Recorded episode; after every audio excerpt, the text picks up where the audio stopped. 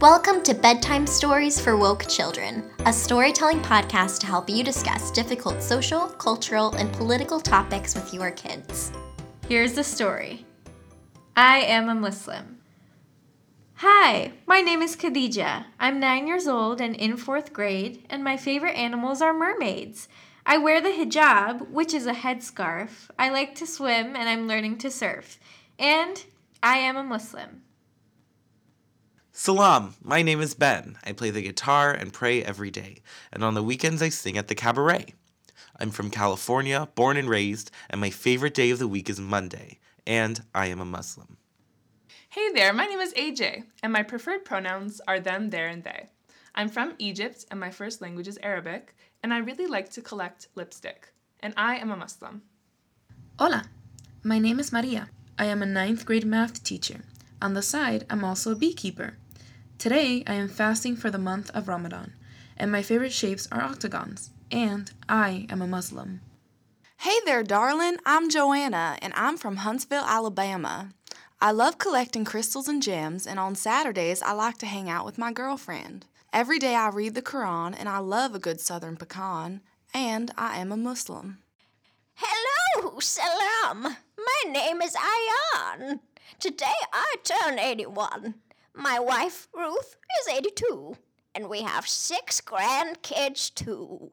I like to teach them about my faith and how it guides me every day. We've talked about kindness and patience and love and how those apply to everyone. Although we're all of different faiths, we all love each other anyways. I am proud to be a Muslim. Come on, everyone, it's Friday. Let's all go to the masjid and pray. After Jummah, we'll all have lunch and talk and joke and laugh a bunch. United under our shared faith, we are all proud to be Muslim. Want to hear more about how we wrote the story? Stay tuned. So, Summa, tell us about why you wrote this story. So I wrote I am a Muslim because I am a Muslim. Oh. Hmm. And I wanted to write some kind of story tackling the topic of Islamophobia. But we talked a lot about in our first podcast how presenting topics to children in a negative way, where it's like a kind of like teaching moment, mm-hmm. isn't necessarily the best way to present a topic because then they kind of identify that there's something wrong with the, some, the way someone's behaving. So, for example, I was debating multiple ways to write a story about Islamophobia, and my first thought was I'll write a story about a girl who wears the hijab who gets bullied.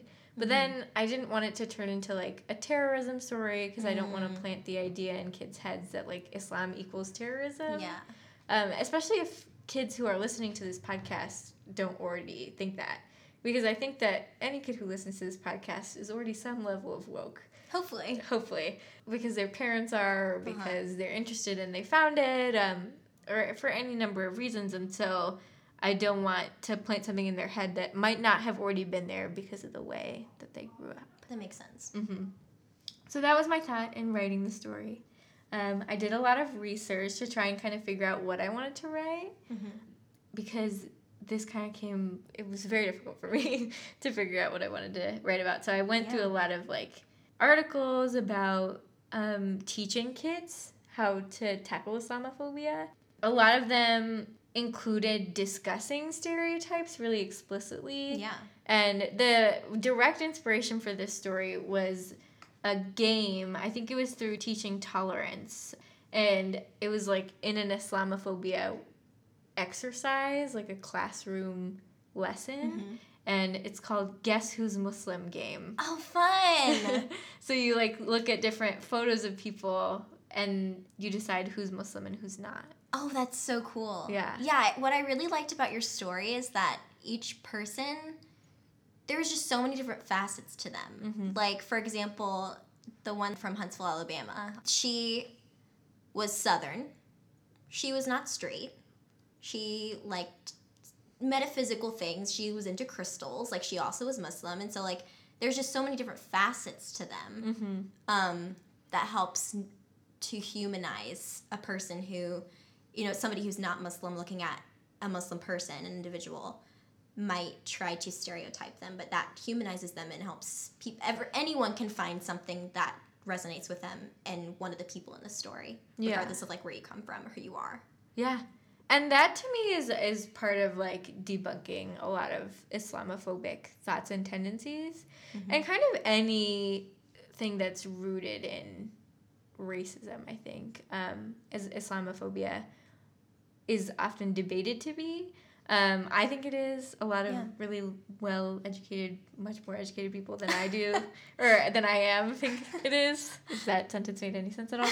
and whenever I talk about Islamophobia in any form, I always end up saying something along the lines of like, everyone is human. And I think we mm-hmm. say that in a lot of ways in a lot of different circumstances. And so, you know, looking at people for people, not Yes. just like I'm a Muslim, and so just look at me for Muslim. Mm-hmm. And like, there's so much more to me than being a Muslim, and there's no one Muslim, which I think is like what this story is trying to say. So, mm-hmm. like, I as a person, like, I'm a Muslim, and I grew up um, Muslim, and I grew up praying five times a day, and I wore the hijab for many, many years, and I don't do either of those things anymore. But that doesn't negate the fact that I still identify the way I identify, and I find value in patience and love and kindness, and I find guidance in the little things that Islam has taught me and sayings from the prophets, and Yeah. um, but also I like theater and I like writing podcasts with my best friend, and I like um, putting on makeup, and I like watching cartoons. Like Yeah. there's so many different things to Muslims and different kinds of Muslims and different kinds of people. That's awesome. I really love that. That's a lovely thought. And I I think it's also good to note like I think some people like when they hear like there's this fine line because like right now I'm thinking of like with myself with like sexual identity. There's this fine line with like I'm more than my sexual identity, yet that doesn't negate that it's important. Mm-hmm. But they're kind of two separate. They're, they're definitely related, but they're two conversations to be had kind of at different times because whenever you're dealing with such widespread hate and like on a political level so much going against muslims coming into this country and who are already in this country and people who practice islam in america there's so much hate against them that right now you i don't i feel like it's hard to get to like somebody who is islamophobic if that's the right mm-hmm. word for it um to get from that to like i respect your identity you have to start with the humanity part. Mm-hmm. And like that other part of like being proud of the identity and like because like i'm thinking for myself like i'm proud of being queer. It's not all that i am because i'm i'm human. Mm-hmm. But like you have to do that humanizing part first in order to get to that point where you can be proud and loud you know Right. because like right now we're talking to people who really need to hear this which is the people who have hate in their hearts towards people who are different than them Yeah. And I think for a long time, like I did kind of want to hide it, and I wanted to be like, like don't look at that part of me first, or don't look at it at all. Yeah. Um, just look at me for who I am, and then like way later we can talk about me being Muslim. And this kind of last year of of taking off my hijab and not wanting to talk about it, and not wanting to like think about it, and wanting everyone to ignore it, and then kind of moving towards like being a lot more open with my faith and being a lot more open to talking about like what it means to be young, a young Muslim and what it means to be Muslim in general and like um, kind of navigating the loud and proud. I think it's hard for everyone who's marginalized to get to that point of of wanting to talk about it and be loud and proud about it, but also like wanting to be like, but it's not all of me. There's like a dichotomy there. Yeah, For sure. I'm hearing right now like that whole rhetoric of like I don't see color. Like everyone's mm. doesn't matter the color of your skin. Well, it does. Like you can say yes, somebody's skin color doesn't define them, but at the same time, it's a huge part of their identity, and you can't. Being colorblind is impossible, and it's also not really healthy. So like finding that balance of seeing people for who they are, being proud of what makes them them, and at the same time acknowledging their humanity is really important. Yeah. And I think you did a great job in your story with that. Thank you, thank you. Um, I also wanted it to be for kids who are not Muslim, but also for kids who are Muslim, um, because I think it can get easy to feel like you're not the Muslim you're supposed to be. Yeah. And so, like for me, for a really long time, I was like, oh, I'm not a good Muslim because I don't like praying every day and it's a chore for me. And I don't want to wear the hijab anymore and it's a chore for me. Oh, but that means like those are like two really fundamental parts of being a Muslim, so that means I must not be Muslim or I might not must must not be that Muslim. Um, but then like think of kids who are Muslim and gay thinking that and Yeah. um, Muslim and transgender or not conforming to the gender binary. Um, or even like not being Arab or not speaking Arabic or not being able to read Arabic or for me like it's really common to be an Indian Muslim. I'm an Indian Muslim but um, for kids who might be white or might not look the way a Muslim is supposed to look um, or like didn't grow up Muslim and converted or any of those kind of things. So I think like part of it was me wanting to say there's tons of different ways to practice your faith. Yeah. And the core of the religion relies in or lies in peace and love and faith in some kind of singular greater being and faith in the power of kindness and love and peace and taking lessons from the Quran and the values that were taught to us through the stories of the prophets and kind of showing like there is a million ways to be Muslim. There are 72 sects of this religion and no one's ever going to know which one's right or if mm-hmm. there is a right way to do Islam or if there's a right way to do religion or if there's a right way to do humanity. like Good point. those yeah. are all very difficult, hard questions Yes. that none of us will ever know the answer to. And so, like, being like, hey, it's totally fine to be whoever you want to be and be do it whatever way you want to. Mm-hmm. And you are a Muslim by saying you're a Muslim. That's beautiful. And I yeah, you really hit the nail on the head with exposure, exposing kids to people who look the same as them, who look different from them, um, things that they can look at, relate to, and then also tolerance. Like one of the the last um, sections of your story, where the individual noted, you know, the kindness, kindness and patience and love, and then also everyone we're of different faiths, but that binds us together. That aspect of tolerance. That's so. It's such an important message for kids to hear in the society we're growing up in. Yeah. You nailed it. Thank you. Thank you. Can I ask you some questions? Yes. Tell me about growing up as a Muslim child. Have you worn your hijab your whole life? And what was that like going through school as a Muslim? That's a great question. So I always thought I had the most stereotypical like Muslim experience and coming to college really taught me like oh no like there's a million ways to do this. Um, like meeting tons of other Muslims here because there's a pretty significant population of Muslims at Emory um, and at Oxford where you and I both have attended. Yes. um, and so I met kids who were like, "Oh, I've never prayed," or kids who were like, "I don't know how to read Arabic." And to me, those were always like the fundamental things. Um, in my family and in my faith. And kids who feel like much more strongly connected to their faith than I do, who've never felt compared compelled to wear the hijab, um, or people who pray every day, five times a day on time, which is to me. Um, that's like very wild. Um, in my head because that's very difficult and that's like shows a really cool level of commitment. And for me growing up it was always like one way like people did it one way Yeah. um, so i wore hijab from when i was 11 to when i was 19 um, I, and then that for me was a huge part of my adolescent years and growing Yeah. up and um, the most formative years of your life. And I always hesitate to talk about any of this stuff because I, I'm always scared of making it seem like I was oppressed by my religion or if I or that I hate Islam or I think Islam is wrong because I don't believe any of those things. I really valued the time that I wore the hijab. I think of it really positively for the most part. And I wouldn't take it back ever because I think it taught me a lot about myself and about separating my self worth and my self value from the way that I look, which is super important as a young woman Yeah. growing up in your teenage years, I think. Um, and so that to me was like what Islam was like growing up, like you wore the hijab, you prayed every day, you ate halal, which I still do, and I probably won't ever stop.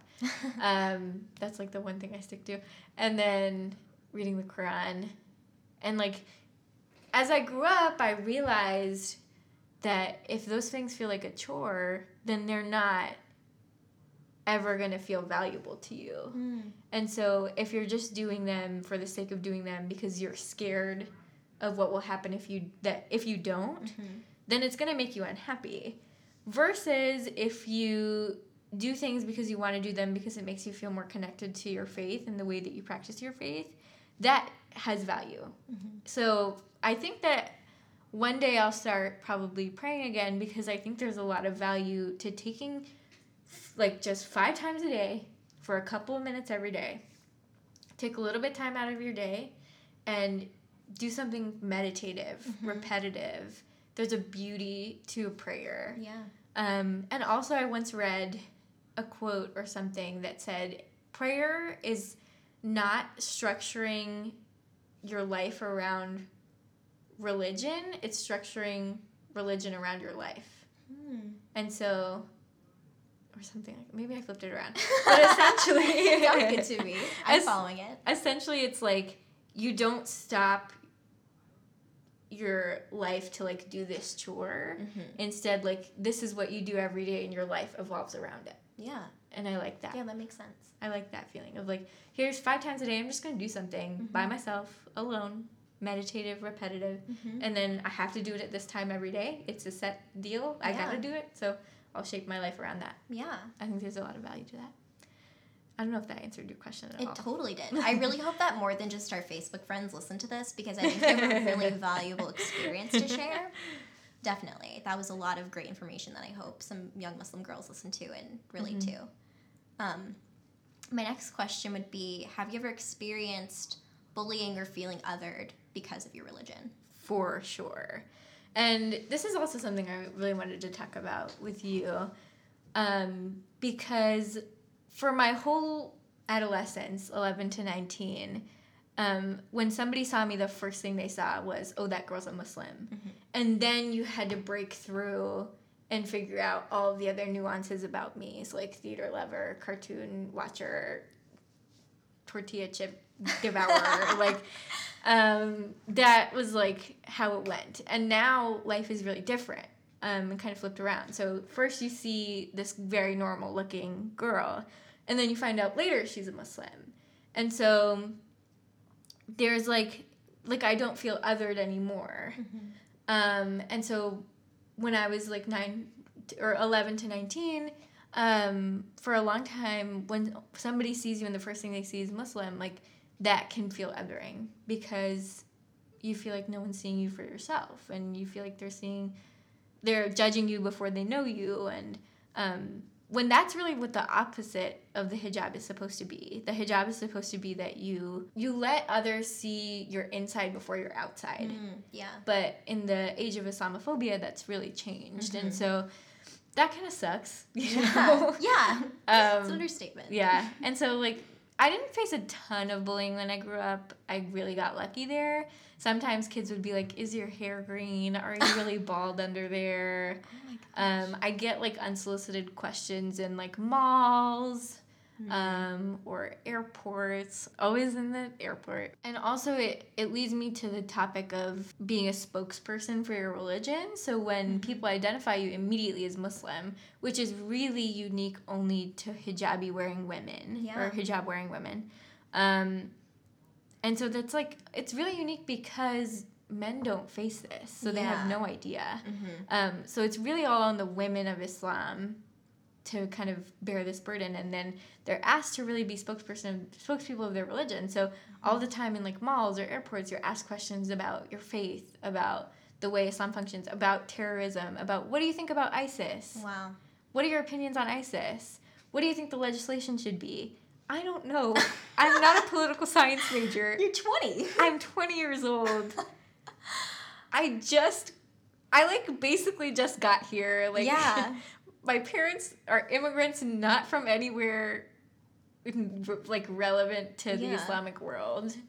Um, they're both from Tanzania. They moved to England and then the US, they've been here for 30 years. Like they don't know. Yeah, Like none of us know the answers to those big huge questions. No one knows. Like, Yeah. not even the people in the White House know. Yeah.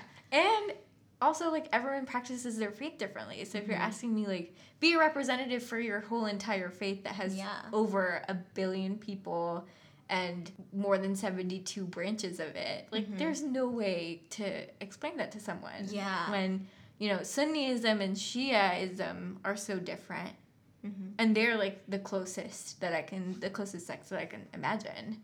And then like Sufism is so different from everything else and there's no one that's better than the other and Mm-hmm. it's a lot to ask like like even like as an 11 year old Yeah. to be like hey tell me about this and i'm like i don't know i just like i still go to t- sunday school to learn all that i'll tell you in like 10 years when i graduate That is a lot of pressure. Yeah. And I think you you really made a good point with that it's pressure on uh, Muslim women Mm-hmm. specifically, and that's really unique to any other religion I can think of right off the top of my head, where it's a physical marker.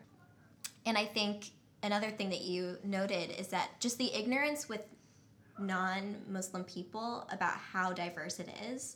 Um, like growing up white and Protestant in this country, I can tell you about all of the sects of Christianity. Like there aren't, there's like maybe I don't know, I know like ten off the top of my head, and like that I can tell you all about them because I'm familiar with them. But people haven't taken the time to even. I didn't know that there were. Did you say seventy two? yeah I that's a new fact to me, and so I think that's a huge thing that you're doing here is that you're you're telling us like there's so much more to Islam than what we have seen in the photos, what we've seen in the Facebook posts, um, and that's a really important thing to for ignorant people such as myself, ignorant white people to know. Mm-hmm.